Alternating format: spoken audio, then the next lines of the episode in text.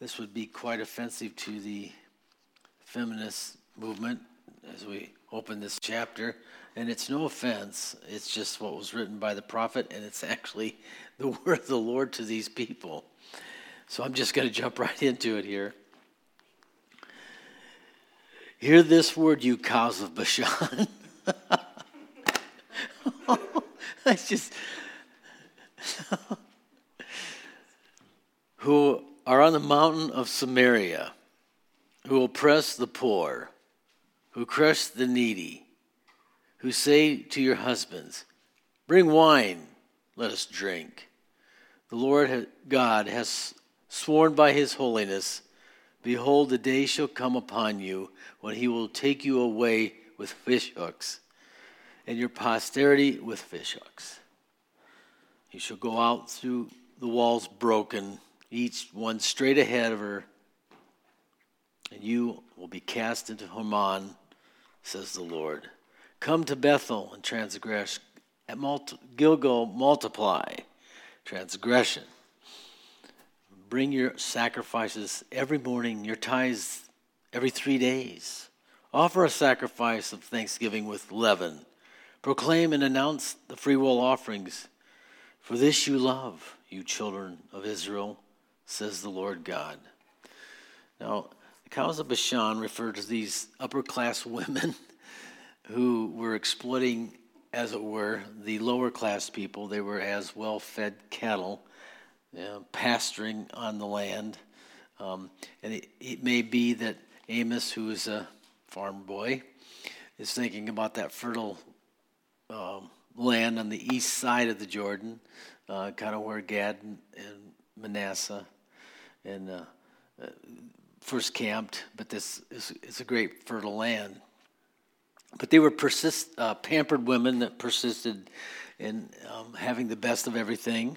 Um, they actually insisted that their husbands, their masters, as it were, would supply them with their luxuries. So um, they just, in so many words, they just served their flesh and became alcoholics in the in in the process.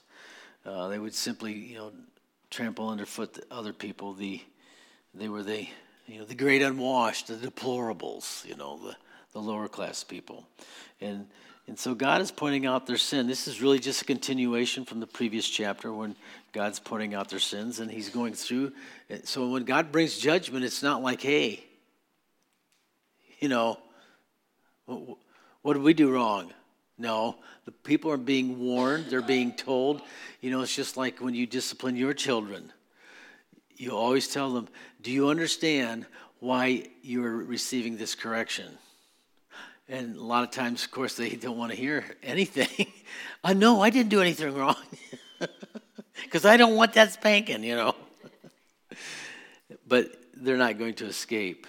You know, uh, it's just very sad. He, this is he. God knows where they were living. God knows how they were living, the lifestyle they were living. He knows their deeds, how they oppressed the poor and crushed the needy, and their you know, the alcoholism is just an expression of living after the flesh, the intoxication, and they were they were domineering it over their husbands. You know, and I think when a culture gets to that point where where the women are are like this and that attitude, you know that judgment's just around the corner. And I can't help but think about um, some of the expressions of the women in our culture today. Yeah, it's just there's no shame. There's no blushing. It's just full on. Yeah. So the Lord have a message. The days are coming. And you and your children. Now, literally, the Assyrians, when they came in, they could have used hooks. And they, they're just gathering them up and forcing them through the gates. And if you can't keep up, they'll drag you out either kill you or make you get back up. And the carcasses were piled and left. I mean, this is brutal. You're going to go out broken. You know, you'll be cast into Harmon. They don't, you know, don't really know exactly what that means. Some people think it's Hermon, the mountain, but that's quite a bit removed from here. Um, but the idea is that um, they're they're going to you know cast upon Hermon. They're going to make a big heap of, of, the dead bodies. Those that can't make it, those that can't keep up, those that are too soft and too drunk, maybe you know. Uh, so they're going to suffer greatly, and what's coming basically cannot be stopped. In four, uh, four and five, it's really a, it's a sarcasm. You, get, you can't hardly miss it. It's from, from what I can understand a little bit from the Hebrew. It, it's it's pretty obvious in the Hebrew, not so much in the English. Um,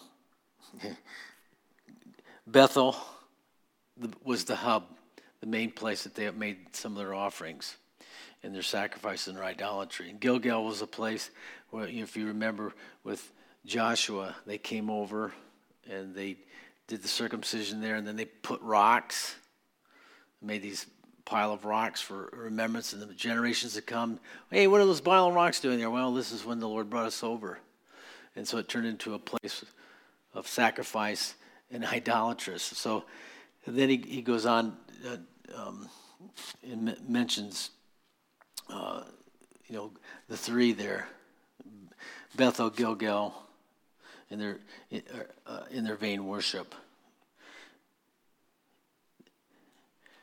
Go ahead and sacrifice to these false gods. What are they? They're just demonic spirits. Go ahead and pay your tithes every three days. See, they're doing everything, it's just an outward expression. They want to appear to be religious. It's, it's the, the appearance uh, of godliness, but denying, denying the power thereof. And I tell you what, there's so much that, that goes on in the world. You're just going to church to look and fit in, or you, it's all about what other people think. It's, it's the horizontal, completely horizontal. Their worship was absolutely pretentious. Um, they, they were not offering their offerings to God. None of this was to the Lord. As we mentioned, Israel was way off base. Never once was any of the sacrifices in those, you know, 150 years or so that they were together, not one of those offerings went to the true and living God. They were, they were on the wrong, they were offering it to the, the golden calf. The yeah, the ten northern tribes. This is who he's, who, who he's announcing this to. And so there's, so you can go through the, you can go through this, the rituals, you can do the things, but it's for what? For what reason? You know, you can sing the songs. It sounds so good, but the praise is hollow. There's nothing there. You know, this is very oh, these are just primitive people. They didn't know any better.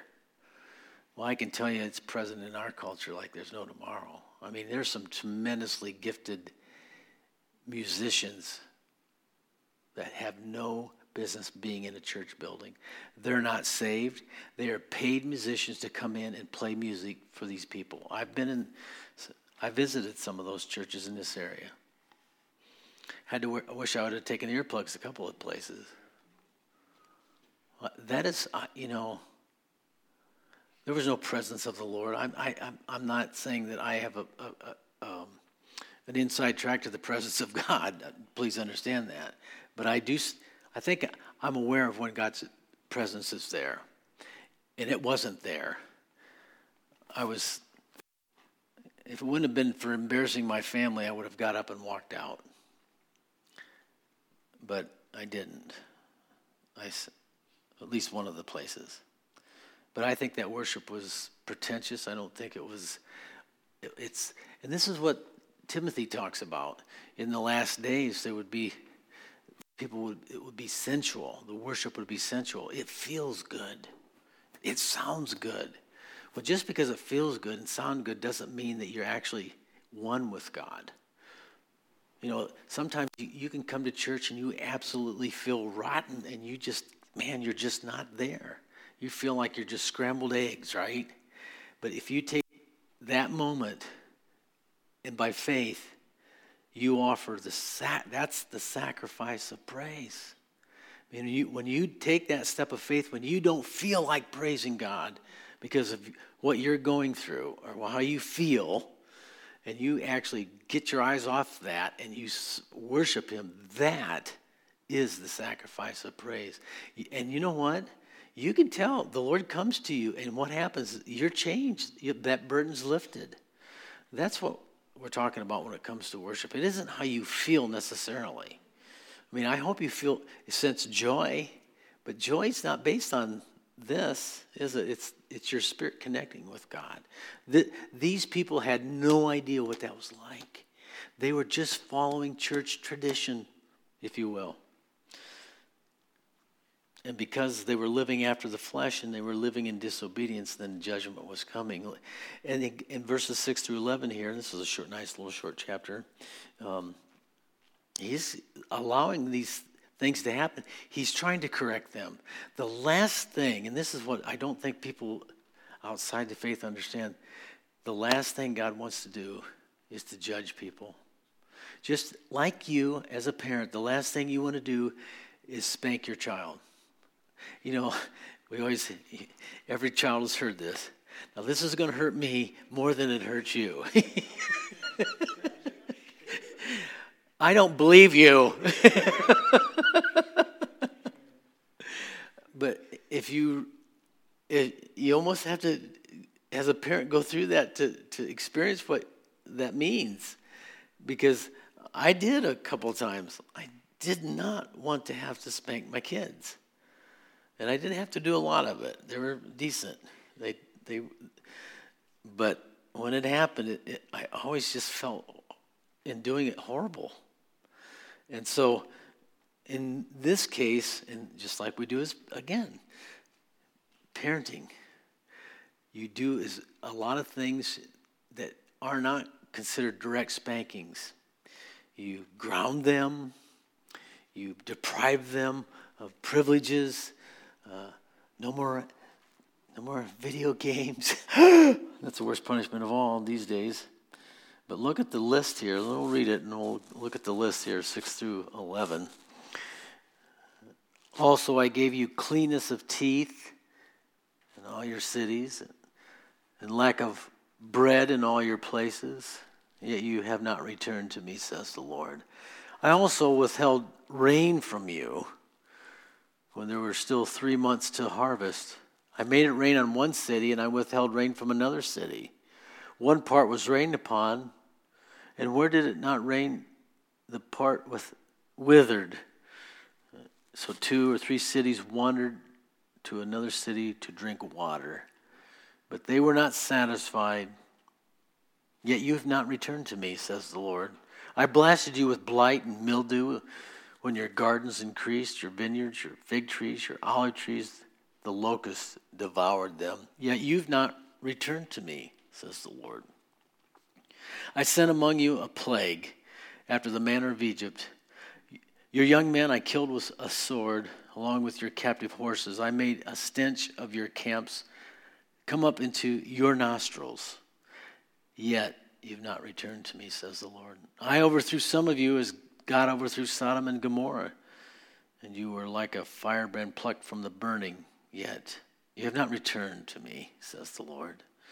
So there's this kind of poetic delivery of the message here hunger, drought, disease, I mean, plagues, war, and these righteous judgment. And notice that some were spared in judgment and some were taken in judgment. I mean, that, this is a, an amazing thing how God we kind of saw this happen with, uh, if you were paying attention with the COVID, those who really loved the Lord, actually, like some of the businessmen that I know, they had some of their best years. Those two years were like incredible for them. And isn't this the craziest thing? And then there's other people that really took it on the chin. Um, God has a way of measuring out judgment, whether it's the wicked or the righteous. He is amazing at how he can do that. Uh, just like he controls the rain. You know, they call that, we call that scattered showers. you know, yeah, the Lord is in control of who gets the rain and how much and when they get the rain and how little. It's, it's just, I don't know about you, but when you read a, par- a passage like this in context, you realize God can do anything He wants to the degree that He needs to. He is, he, it's just a marvel to me. Um, remember, if you this was the time, Jeroboam II, God sent a wave of prosperity upon the nation. They were really doing well, and he was blessing them to hopefully humble them. I remember hearing a guy saying he was just barely making it as an actor, and he just like, I don't know, I'm, I'm going to have to get a job at McDonald's or something. You know, I just don't know how this is going to work out. And he got a little gig, and it wasn't much of one, but the, the, the whatever he, part he got, the movie did really well, and he, he was hoping to get maybe a few thousand dollars. So he got a sixty thousand dollar check, and he started crying. Sometimes that's when God is good to you, and you don't really expect it. That's how you you know respond to that. You're just overwhelmed by grace, and I think that's why God prospers people sometimes. I just want you, I love you, and I'm going to prosper you, and He does that to uh, even the wicked. I think He's good and kind to the ungodly, believe it or not, which is another mark of His grace. Uh, but then when they begin to sin like they've sinned against their brothers, when the leadership, as we've read, when they were mean to the people, when they lorded it over, and the, and the, the women treated their husbands this way, and the husbands didn't take charge of their home, and they weren't caring for their home, and they were oppressing the poor and the needy. We've this whole list. Then he starts to correct hunger, drought, disease. You know, you cannot go against the word of God and prosper. you some of us have um, remember the, ch- uh, the, the covenant chast- chastisement. Le- Leviticus uh, 26 and 27, um, Deuteronomy 28. Uh, if you go, if you disobey me, you're going to get hungry. Uh, if you disobey me, I'll, I'll shut up the heavens. Blight, mildew, locust, it's all the plagues, the military defeat. When you go out against your enemies, you're going you're to you're going to lose. They're going to get the best. All that's in Deuteronomy and in Leviticus. And, and God brought it to pass in the days of Amos. So you can, cannot go against the Word of God. If I've got these passages listed here, which we won't take the time to go through, but if you just look in those, primarily in those two chapters, you'll see that list. And to a T, God brought it upon His people correct them. God is trying to get them to turn their ship around, and they're rejecting that correction. And we know how this, you know, ends. You know, it just. Um, it doesn't end well, right? And so we get to the final parts of the chapter, and this is where um, Yahweh's got to do what he has to do. Therefore, thus will I do to you, O Israel, because I will do this to you. Prepare to meet your God, O Israel. For behold, he who forms the mountains, creates the wind, who declares to man what his thought is, and makes the morning darkness and treads on the high places of the earth. The Lord God of hosts is his name. Prepare to meet God. I remember where I used to live um, in northern Indiana. when I was a little boy. There was this cross. It was made out of um, metal, corrugated metal. Had the waves in it, you know, like like the old buildings. Crude, but big prepare to meet God was, and I'm, you know, I'm like five or six years old. I'm like, I wonder what God's like. You know, what does that mean? Well, my parents couldn't really tell me, so I didn't find out what that meant. But what, what does it mean? Prepare to meet your God. Well, this is kind of like a, a military summons. Get ready for battle.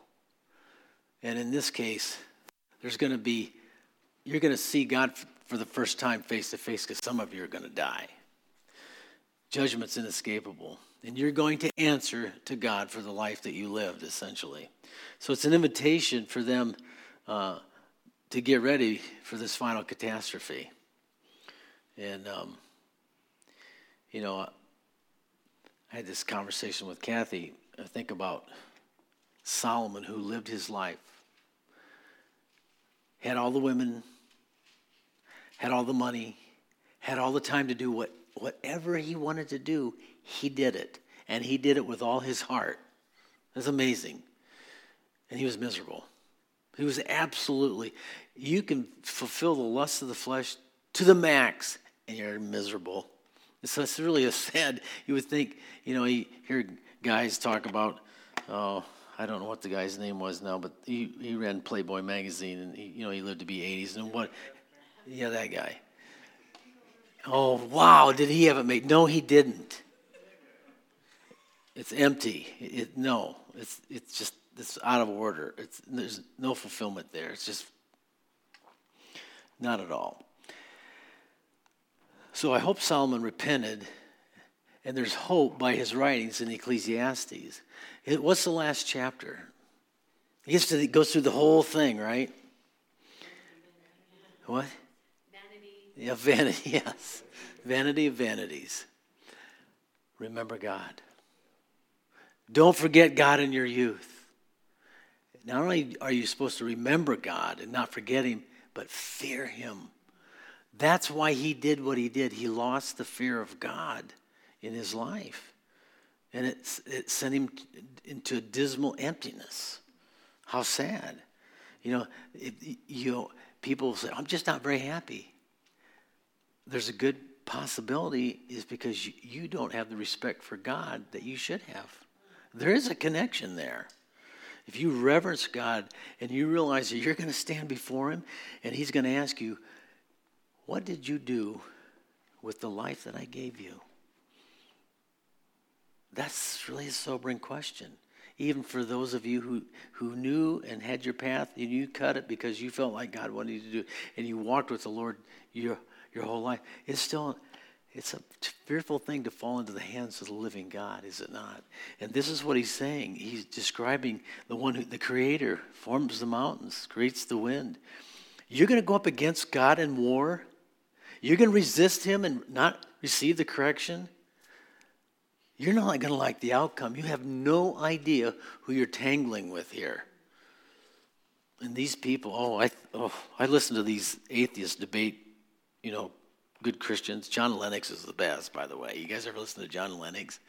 He's the uh, mathematician. He's a um, professor at Oxford.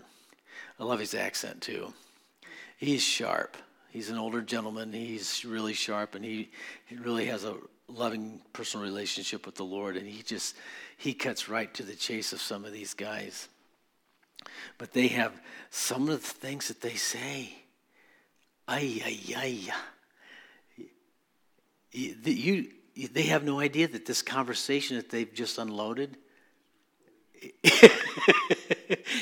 God's gonna like, okay. Now you want to say that one more time, son? yeah, their hands will go over their mouth and the shame will come. You know, and, and hopefully through the witness of Christians, um, you know, they'll come to, they're just blind. You know, you have to have compassion. I think that's what makes John so good at that is he, he doesn't get angry and mad at these guys because he understands they're just blind. And, uh, and some of, you know, I don't like them, to, I don't like them to insult God it bothers me. So I, you work, I get a little worked up, and I'm like, and he just kind of rolls right through. He says, "Well, you know, it seems to me, you know." He's just got a great way of going about it. Uh, but the thing that I want to end with here is the word that we started with. The very first word says "here." It is the word uh, "shema" in the Hebrew, and it it means obviously to listen and to, to, to comprehend.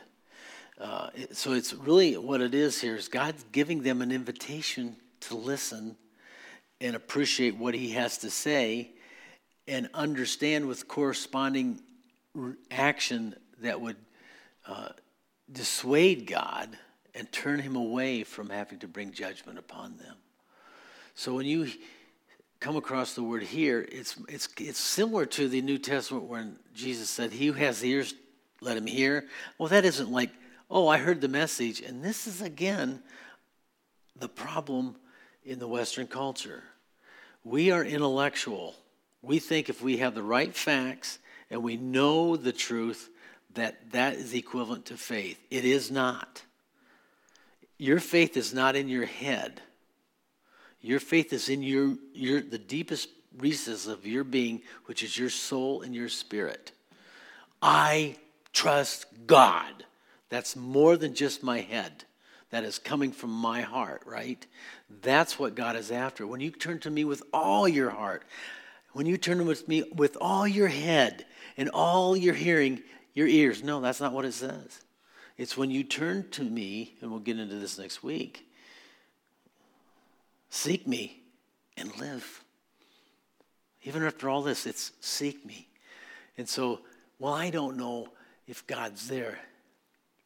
Anybody that says that to you, just say, if you ask him, he'll show himself to you. They can't handle that. They're, you know what strikes a person? Fear. They're afraid. I had this encounter with a guy, and I, I was started to witness. So I said, I, I, I don't, I don't believe in God, Jesus. I don't believe in, you know, that God. I have, I, I serve this, you know, it wasn't Buddha, but it was somebody like that. And I said, oh, really? I said, well, I challenge, my, I challenge your God to heal. Can you, you've got a problem right here. He had been in an accident, and he was limping. And I was, I was really, I wanted to pray for him. He was at the auto parts, and he came out to help me with something. So I had him cornered. and uh, he totally, he totally, as soon as I challenged him, he backed down. He didn't want prayer, but he didn't, there was no, you know, so did he really, you know, his little God's in his head. Mine's in my heart, and I'm ready to do business because I know my guy can heal. And I wanted the presence of the Lord to touch him. It didn't work out the way I hoped. Maybe I was a little too strong. I don't know.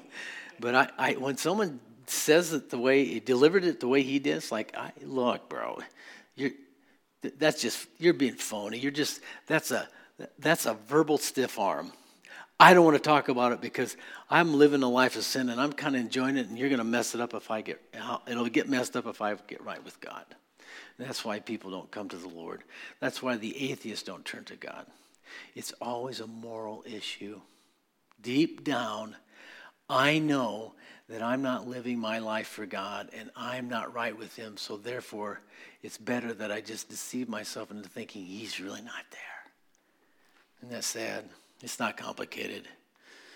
But I pray we'll be able to hear what the Spirit has to say and respond with appropriate action. Uh, tonight, as we pray, though, uh,